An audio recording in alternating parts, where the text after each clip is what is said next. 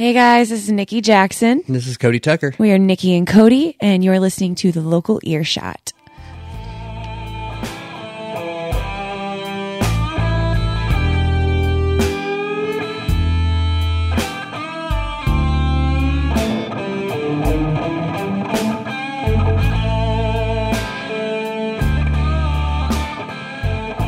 Hello, everybody. Welcome to the Local Earshot Podcast. I'm your host, Mister Brad Biggs. Are the headphones a little loud? You had a reaction there. I was like, oh, no.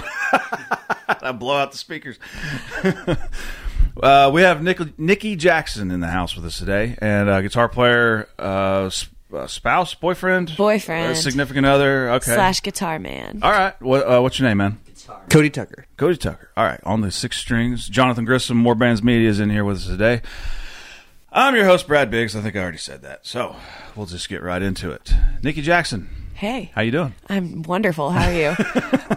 Sorry we have you getting up and around this Friday morning, uh, but that's one thing. Uh, if if uh, the show takes off, that is one thing I'm going to start uh, making it a point to be on the band's schedules, which is usually Friday and Saturday evenings. Yeah, we're not typically not morning typically people. Morning people.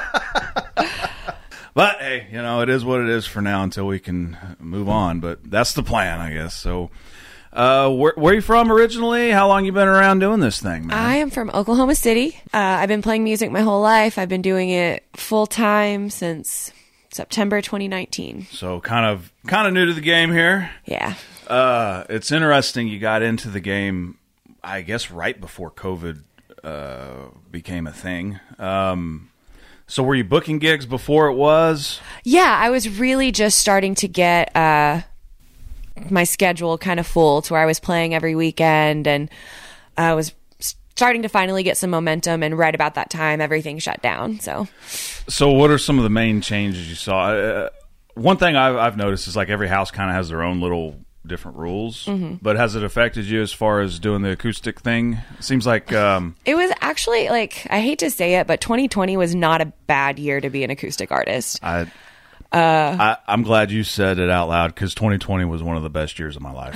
I mean, uh, in the backdrop of everything going on, it was pretty awesome. Yeah, I mean, there are so many venues that, I mean, with all the restrictions, didn't want to spend money on a full band, or and so many bands on hiatus because of the the shutdown and everything, that it was it was not a, a bad time to play acoustic. Well, yeah, and if it's just, you know, you and a, a handful of people, or you just you and, mm-hmm. and you know, acoustic artists, um, with a band, especially a plugged electric, you got crews, you have a, there's a team that goes into this. One person gets sick, show's over. Yeah, you know, so that's that's actually a good point as far as how it all comes together. So, um. Do you play covers, or are you guys doing all original? What? How? How? How did you get into this whole thing? So, uh, I play uh, a lot of solo shows, and with that stuff, I do try and focus more on my original music. Uh, Cody and I are actually in an acoustic duo together too, which is a completely separate thing. And with that, uh, we're more of like a cover band. So, okay. Um, mostly here within the city, uh, where, where you guys? Yeah. So we play, um, in Oklahoma City, we play all over the state, really, um, in parts of Texas. I'll actually be in Fort Smith, Arkansas tomorrow. So. Oh, wow. Yeah. This episode won't actually drop until after that. Damn. So kind of all over the place. But. Okay.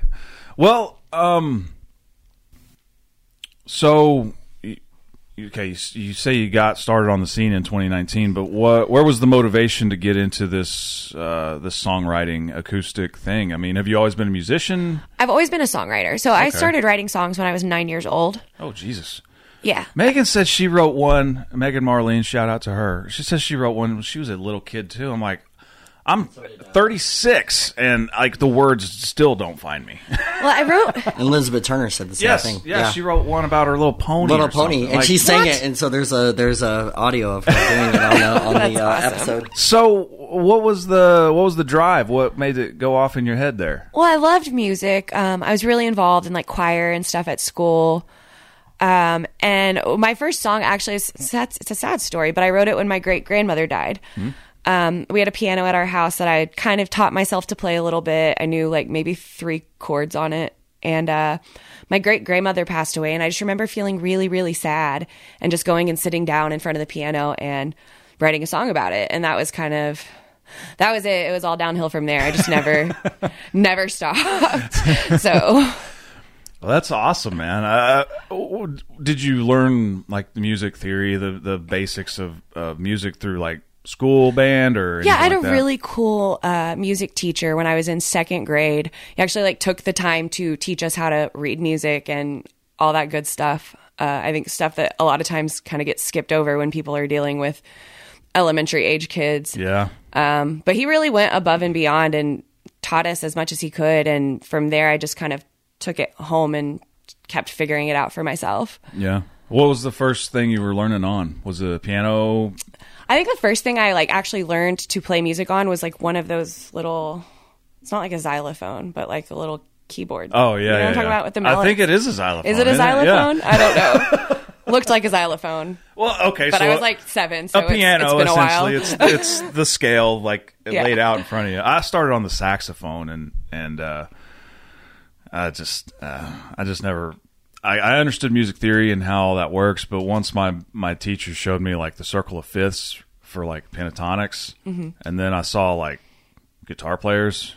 I'm like looking over at saxophone. I'm like there's, there's a saxophone player in, in Bruce Springsteen's band. And, but there's a guitar player in like every band. So I think if I want to do this, I probably ought to change it up a little bit. So, um, that's always interesting to hear where people learn their first notes because it usually translates directly into where they go beyond that. Yeah. Um, I mean, not always, I guess. I mean, uh, most people learn it through school, mm-hmm. you know? Yeah. So was the um, acoustic uh, stylings kind of what called to you, or do you ever want to just crank it up, distort it, and go crazy too? Or my music taste has been so all over the place since I started. Um, I actually grew up singing a lot of like Christian pop and stuff like that. Uh, church was a big part of music uh, when I was Oklahoma. Younger. Yeah. yeah, the buckle of the Bible belt, baby. Yeah. yeah. So uh, I grew up singing a lot of like Christian pop, um, and then I started taking voice lessons when I was like probably ten or eleven, and that kind of opened me up to like the whole like Broadway aspect and show tunes and stuff like that. Um, so it's just always been a little bit of everything. I didn't really get into the acoustic thing until I was in my mid-twenties. Um, I kind of stopped performing and everything after high school just because I had really bad stage fright, kind of like pushed it aside and just didn't really do anything with it. And then I don't even know what happened. At some point in my mid-twenties, I just kind of got that itch. So I was like, I need to get back on stage. Yeah. And I never stopped writing or anything. That was always a part of my life. So it just kind of made sense when I wanted to get on stage to take my guitar to an open mic and play my songs. It was just the most logical way to do that. So uh, it, when you approach um, songwriting and then bringing it uh, to the stage versus, uh, I know you said you're working on an album here and there. It's you know, no specific release date or whatever. But yeah. do you do you... Um, tend to try and beef it up in the studio and maybe bring more to it, or do you like that stripped down? Um, let the let the words and lyrics really kind of breathe. Yeah. So for me, I when I write songs, I write them with the assumption that uh, how it sounds, me singing and playing with my guitar, is needs to be enough. I never really like go with the expectation of you know I'm gonna record this and make it something bigger, making make it something different. Um, I try and write songs that are going to stand on their own. And then once we get to the process of recording, we can add what we need to, mm-hmm. to make it kind of the best version of what it can be. Awesome, man. So if you were to, I don't know, if I was, uh, people ask me like your Mount Rushmore, your influences, this, mm-hmm. that, or the other. Um, what really kind of drives you as far as if you're looking for the words or the music for that matter, like who do you, who do you kind of reach to in that? I don't know. Like, it's hard to say because, like I said, it's just my music influences have been so all over the place uh, from the time I was a kid. So I don't, I don't really know. Like, I try to always, I try to avoid kind of like falling into a pattern. I noticed when I was like a teenager that if I didn't make an effort to kind of diversify my sound and make my songs not all sound exactly the same, that they would kind of start in, to fall into this pattern of like everything sounds pretty similar. And so I try not to look towards like specific sounds or specific artists as far as like inspiration, I just, I don't know. I'm just always trying to take it as it comes. I don't know. Yeah. No, no, no. I'm, I'm trying I'm to. I'm trying to like articulate it, but it's not there. And I'm trying to, I'm trying to ask the question to where I can, to where I, I can get it, get that thought out of you. Cause mm-hmm. it's, it's hard to answer cause I'm a musician too. And it's like when someone asks me like, oh, you know, who's your inspirations? I'm like, well, goddamn. I mean, everybody, all of them, you know? And then, so a lot of people, they'll put it in, they'll say, all right, your Mount Rushmore, your mm-hmm. top five. I'm yeah. like, okay, I can maybe encapsulate that a little better. Yeah. Or even two. Like my, I usually, my generic answer for when people ask my inspirations is Slash and David Gilmour, mm-hmm. Pink Floyd. Those are my top guys. But if we get nuanced, I mean, Jesus Christ, we could talk all day, you know? Yeah. As far as songwriters, um, do you look more towards um, Nashville or L A? I'll just say that. I don't even know. Like, don't neither. even know that? Neither. My gosh. I, like, honestly, like right now at this point in my life, most of the like inspiration I find from other songwriters honestly comes from our local scene. That is probably um, the best goddamn answer you could have given. There right are there. bands like The Ain'ts, like Derek Paul. Um, he's one of my favorites. I could listen to his music all day long. Every time I go see them play at the deli, I leave and I'm just like, I need to write music right now. Like What's, uh, Eric Paul, who was Derek Der- Paul? Derek Paul. Okay. Yeah, I might have to check them out then. You definitely check out Derek Paul. Check out The Ain'ts. Um, some of the best music I've heard in Oklahoma. Are they more on acoustic uh, thing or rock? Cody, and roll help band? me describe them. I'm bad at this part. Like if. The Kings of Leon got really into watching The Ranch, maybe? I don't know. No, like... it's like Kings of Leon meets Red Dirt. Yeah. Like, in the best way. So, it's really hard to fathom. In the best you just way. have to yeah. hear it. Yeah. Country fried, yeah. so to it, speak. It's not country, though. Like, and it's he's just a not. really talented... He's a really good songwriter, and he just got, like, the best of every musician. Like, you know what I mean? To, like, the best like, drummer, guitar player, just...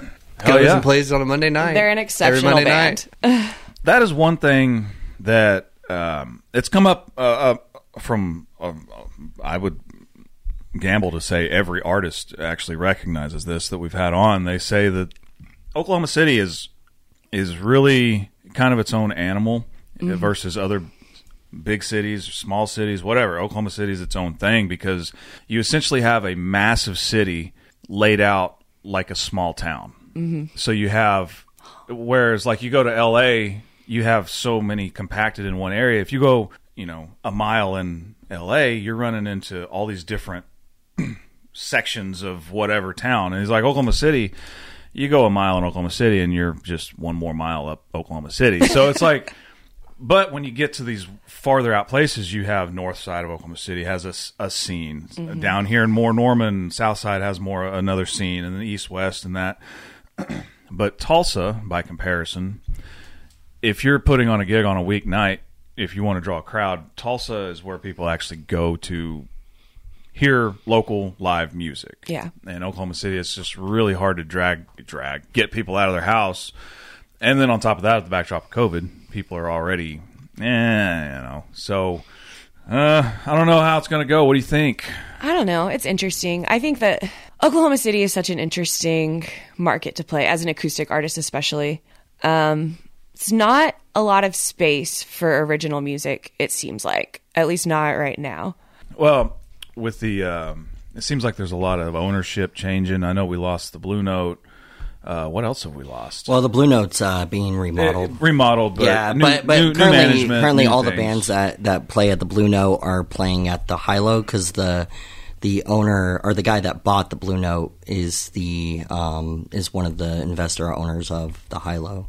Are you seeing that kind of? I know you, you play kind of some different venues than what we normally see with like rock bands. Mm-hmm. So are you seeing that more with that stuff too? Like it seems like there's just this. I don't know how to explain it. It's they're trying to like. I, I guess the, it's the, the same bit. owners. They're just kind of gobbling up. I, I don't know. Venues. It's weird. Like, it's uh, very there's weird. a lot of um, there's a lot of what you'd say like.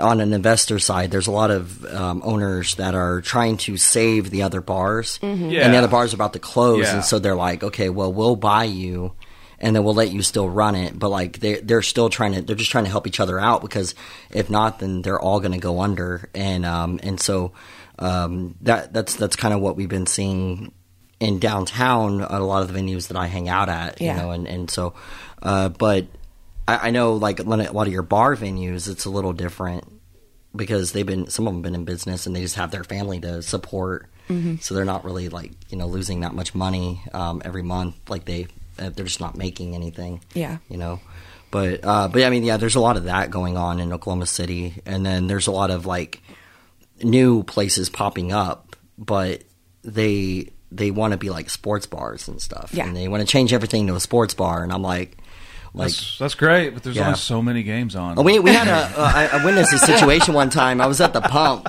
I was at the Pump, and, and I'm I'm pretty sure they finally caved, but because uh, the Pump is uh, there's a lot of um the younger crowd, the college crowd and yeah. stuff. A lot of those people hang out at, at those bars and uh, off twenty-third, and um, but at the Pump. They, were, they they play old movies and stuff on the screens, and this guy was like sitting in there, and he goes, um, he's like, he's like, hey, you know the game's on, blah blah blah, to the bartender, and the bartender's like, it's not that kind of bar, man. And he goes, what do you mean it's not that kind of bar? It's not that hard. T V's right there. You just turn it on the game. And we were all like, it's not a bar to play the game at, man. Like, you could go to Buffalo Wild Wings. You could go to... There's so many places. Literally every other I'm like, I'm like, bar. You could literally go to the Bunker over there that, that started out as a theme bar, you know, because the Bunker was owned by the same people, and it was a theme bar. It was based on, like, a bunker of World War Two and stuff. And then suddenly they installed a big T V, and the bouncer started, that, that was running it, or that was running the front, started putting on the game, and then the whole crowd changed, and then they just ruined... the whole concept of the bar, you know. So from a, a a business point of view, I get it, but from a consumer, a musician, man, it sure sucks seeing things like that.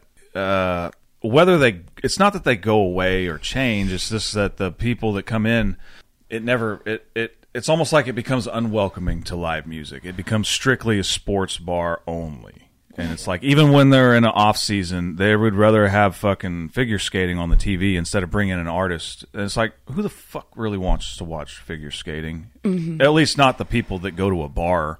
Yeah, I mean, if you go somewhere like if you go somewhere like Hi-Lo, like they um, they play music um, off a jukebox, so everybody's just playing whatever music they want to play. But whenever there's a band, obviously they cut the jukebox. And then they have the band play, but on the T Vs, they still have the T Vs running, and it's not running sound. It's just running – that's the thing is that they run sports, but they don't run the sound of the sports. Right, right, like, right. They're not running the sound.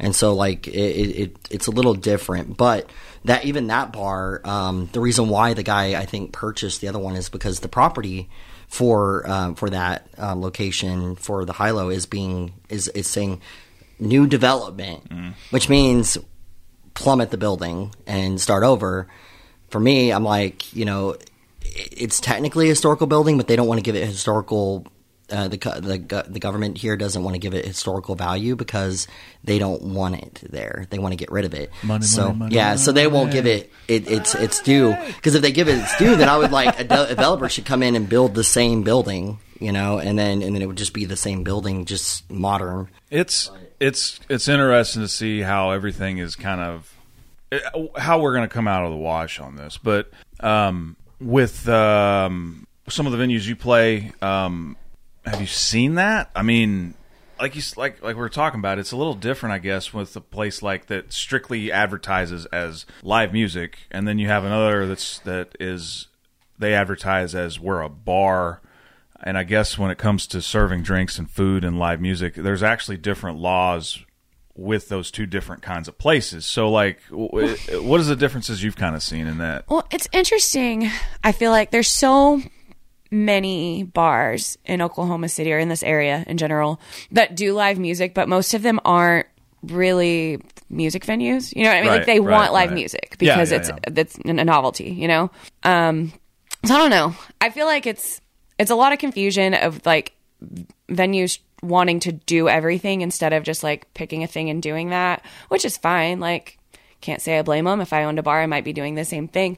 But it's really annoying sometimes as an artist yeah. when like you go in, like there's literally bars where people would rather you just stop playing and then play their songs on the jukebox because they'd rather listen to those same ten t- songs over and over, or play yeah, my ten songs forty that I want to play on the jukebox, or, you know, and it, like, that's fine. Like, I get people like what they like, but like you can totally go listen to your ten favorite songs at home and like let me do my job. Because as an artist, like I show up and it's like I want to make the customers happy and I want to make the venue happy, but I also want to play music that I believe in and play the songs that I've, you know, put all my spare time into creating. And I'd like to think that they don't suck and they have some value because I'm able to do this for a living. Yeah.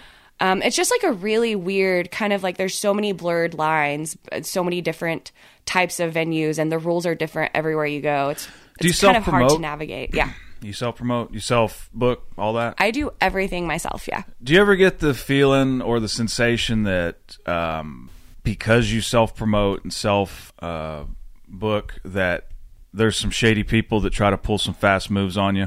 Yeah, absolutely. That's out is that, there. Is that just the business? That's yeah. a thing out there. I don't think it's necessarily like the norm or like the majority of people are shady, but there's definitely some shady people. And then I think there's also a lot of people that don't, like I said, there's so many bars here that's like everybody wants live music, but not everybody is an actual music venue and not everybody really has an understanding of how the music industry works and what gives an artist value. And, right, you know, right. I feel like there's a lot of that. So maybe not even so much as people trying to be shady or people like trying to take advantage. It's people think, well, you know, this is the expectation I've always had for my bands. I've always expected to be able to book an artist for this amount, and this is what I'm, they should play four hours. And they think that's how it's supposed to be. And so they put those expectations onto new artists that they book.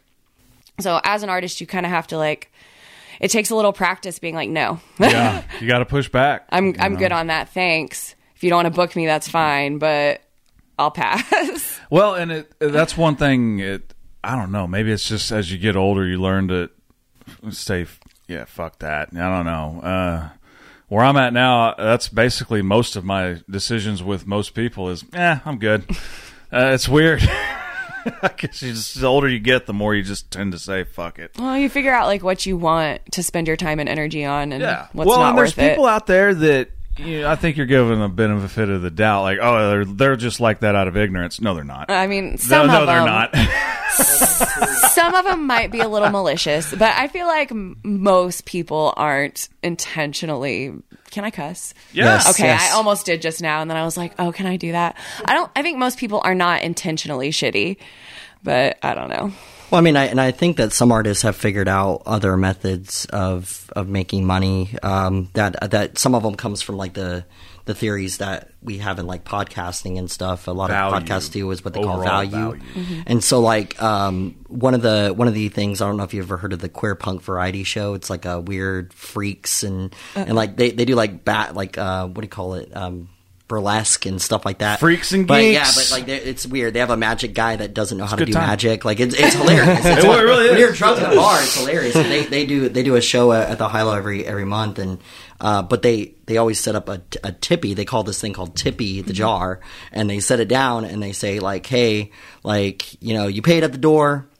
But they told you what you were getting into. There's going to be some weird shit. There's going to be some gay shit. There's going to be this. There's going to be that. Like, they just say all that at the beginning. And they're like, so if you don't want to be here, you can go to the door and get your refund, you know. Uh, but but they were like, but here's Tippy the Jar if you want to tip, right?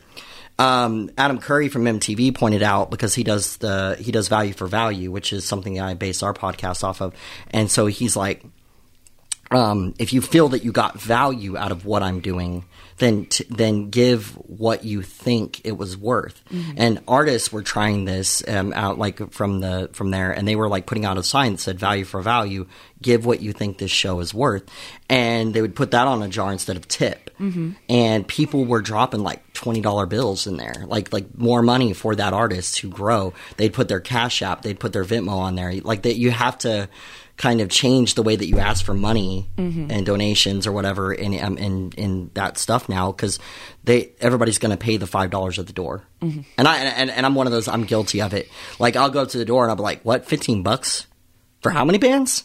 And I'm like, I'm like, hold on, hold on, and I'll, and I'll go on the radio and I'll listen to the bands. And I'm like, nope, it just goes fifteen dollars. You know? There's and, no escape from that attitude. Even yeah. though we do this for and we, a living, and we, and we our, listen to local music. Our like, mentality and, is to support local music, but even when we walk up to the front, we're like, get the fuck out of here. Yeah, yeah, like, like I mean, if you if you give me a good artist, one good artist out of those those like five, and they're worth fifteen dollars at the door, I'm gonna pay that fifteen bucks. But but like, and, and I'm not even talking about big, small, medium, whatever. If it's a band worth listening to, mm-hmm. then I'll pay the money. But but whenever I whenever I go up there and I'm like I'm like you know, my favorite venues were the ones you walk in, paid five bucks, you got to see a show that night. But mm-hmm. the problem is, if the door money doesn't all go to the artist, then the door money is being split with the bar and the guy. And by the end of it, they're they're getting like a dollar, yeah, like twenty bucks to play a show, and they got three members, and they're going, oh shit, like I got to pay three people, yeah. So you just made five bucks for three hours of work, like you know, and that's what people don't really see. They don't, yeah. they don't understand that side of it. I knew a guy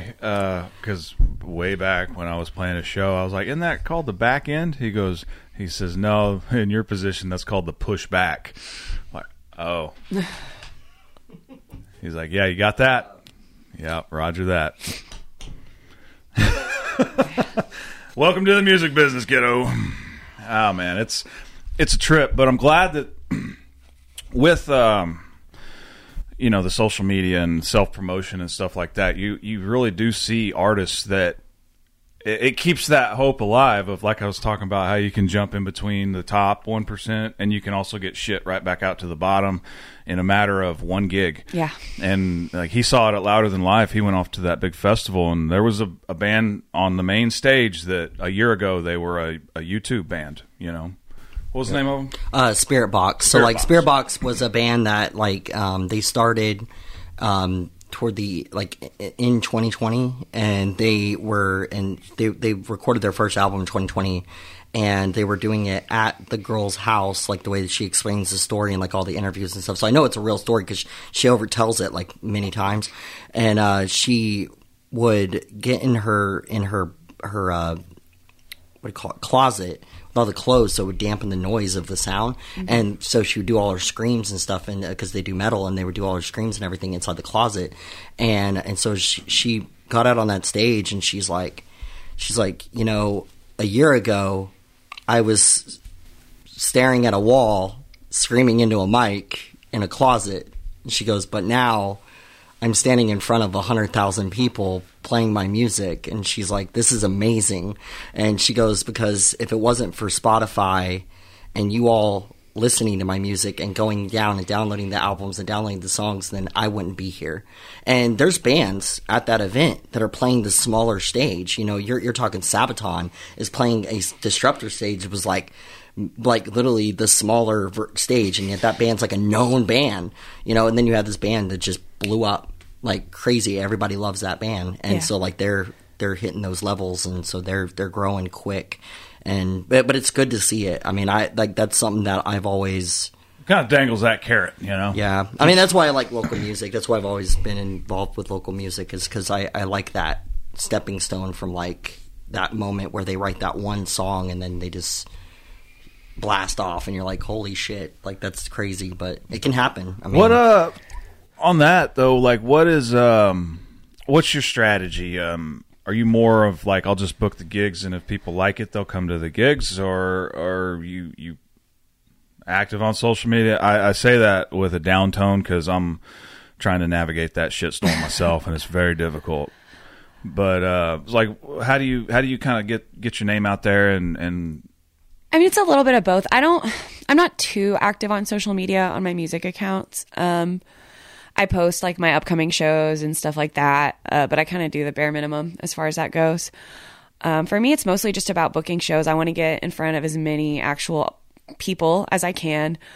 Um, I found that's kind of what's helped me be able to build to this point. It's that going out and playing a show and meeting that one person that loves your music and is going to mm-hmm. go tell their buddy that owns this bar or knows this person how awesome you are, and you know. Um, so that's kind of my main, that's my main focus right now, is just playing as many different rooms as I can and getting my music out to as many people as I can. Awesome. You got a single out. I do have a single out. When did that drop originally? Um, that would be, what was that? May of last year, I think. Okay. It's called, uh, When You Go. When You Go. Okay. Tell us about that. How did that come into existence? I wrote it. Gosh, I wrote it probably like eight years ago. I don't really remember.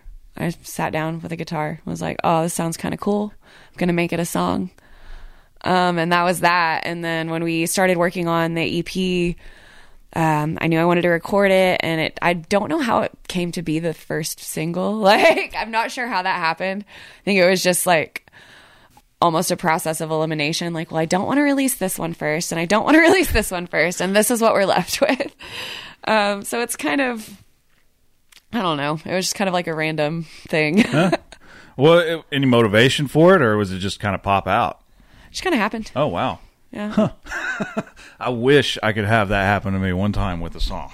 Just, and there it is. But, oh, damn it.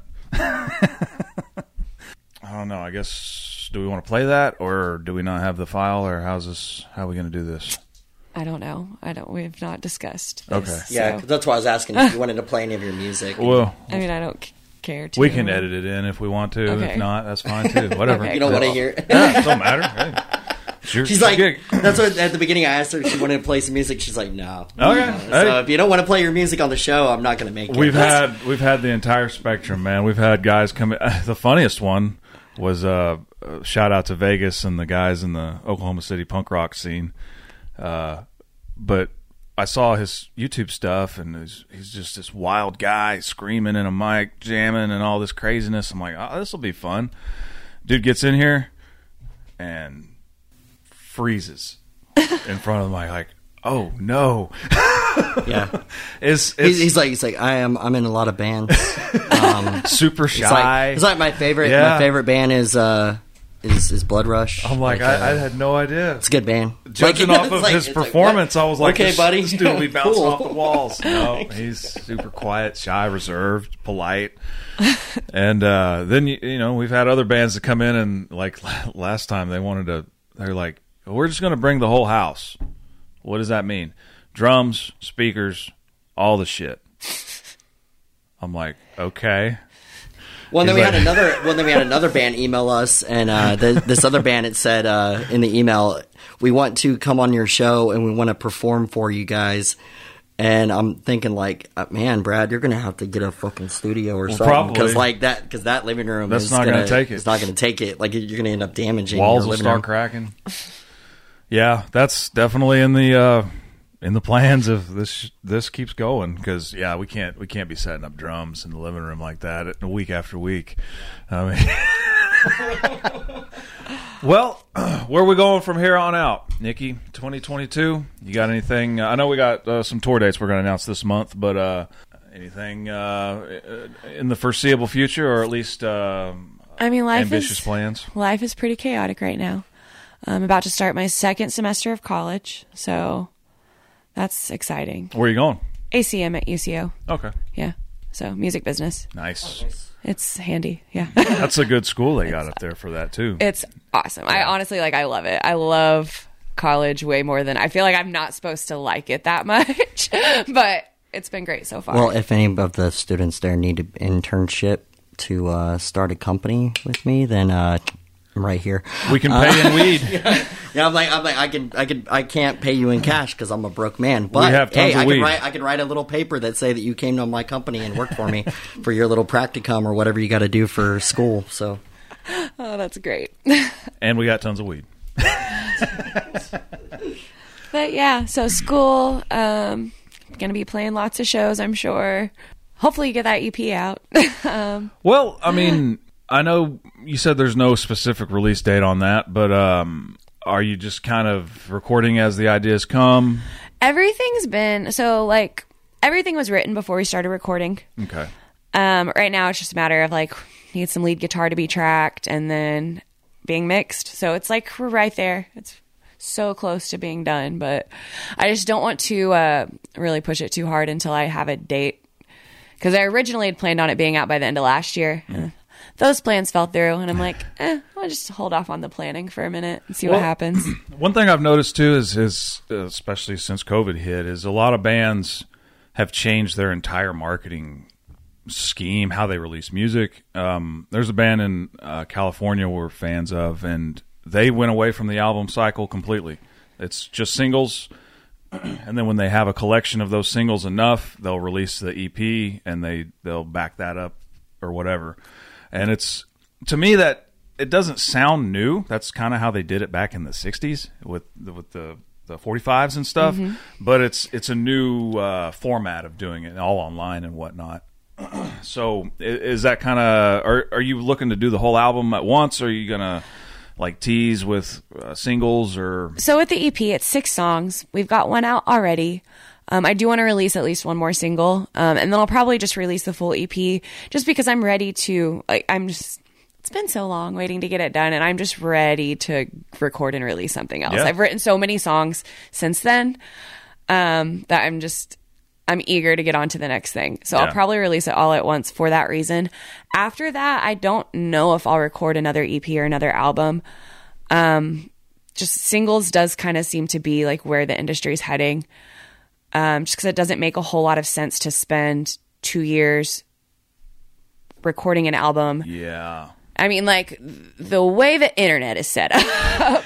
Dear Bob, there, you're buried in that, that amount of time. There was a point in time where, like, you know, albums made sense. And now it's just, like, it it makes more sense to just be constantly releasing singles. Um, especially since most people aren't going out and buying albums anyways. They're streaming it all on Spotify. They're downloading it.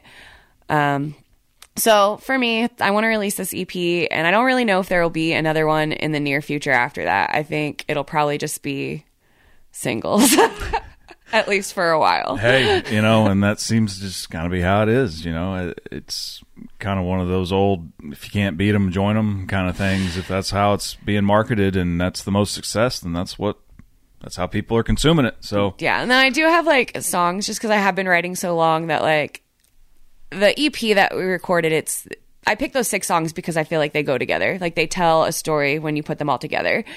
Um, and I do have other, like, kind of collections of songs that are like that. So I could change my mind at some point and be like, no, I want to record these songs all together. It's going to be an album. But right now, it's not in my plans. Well, I mean, and it seems like there's really no right an- or wrong answer. Whatever um, works, works. Most, I mean, you can look at bands across the whole board, and each one has varying success with whatever they're doing, but each one of them is doing something different. Yeah. You know, th- that whole formula, like late nineties, early two thousands, is just not, it's just not there anymore. I mean, I, I'd say there is a formula, but it's not the same as it was, you know? Yeah. Well, I think a lot of the change has to do with the fact that, like, just the opportunities, like, as much as I hate social media, it gives me so much anxiety. Like, it really does. Like, the internet, social media, YouTube, all that stuff has opened up a lot of inter- opportunities for independent artists. Um, and it doesn't make sense as an independent artist to finance a whole album. Um, it just doesn't. Like, it's not practical. Oh, it's outrageous. Yeah, studio when, time, if you want a professional studio, is out to this day is outrageous. It's not like the cost of that went down. Yeah. I mean, it's like a little more affordable, but not much. Like, I mean, but you can do it. The equipment, you can do it from your home or whatever, and you can do well, mm-hmm. but it's still not a it's, it's not a professional not quality. Engineered, yeah, yeah, exactly. Yeah, yeah. I know what you're saying, but it, and that can be super frustrating too, because if you have a, a song, you know it's a corker. This is a good tune. Wish I had a couple uh, grand to go. Uh... Yeah, yeah, exactly. Yeah. You know? Yep. Well, um, I guess we'll keep our eyes out for you this this year, uh, everybody. She's got a move that light. She's got a gig coming up at Native Spirits Winery in Norman, Oklahoma.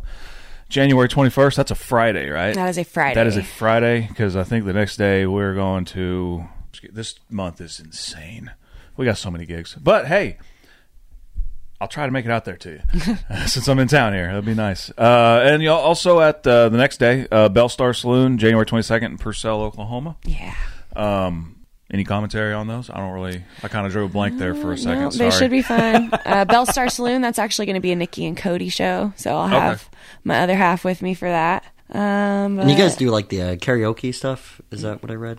Not karaoke. No? Oh, it's not karaoke. We do like acoustic covers of like top forty hits basically, but oh, okay. we kind of reinterpret them. Oh, okay. We call it Coffee House. I saw something like that that was like... It was talking about like... And maybe it was something that was with that night, too, or something, but it, it said something about karaoke.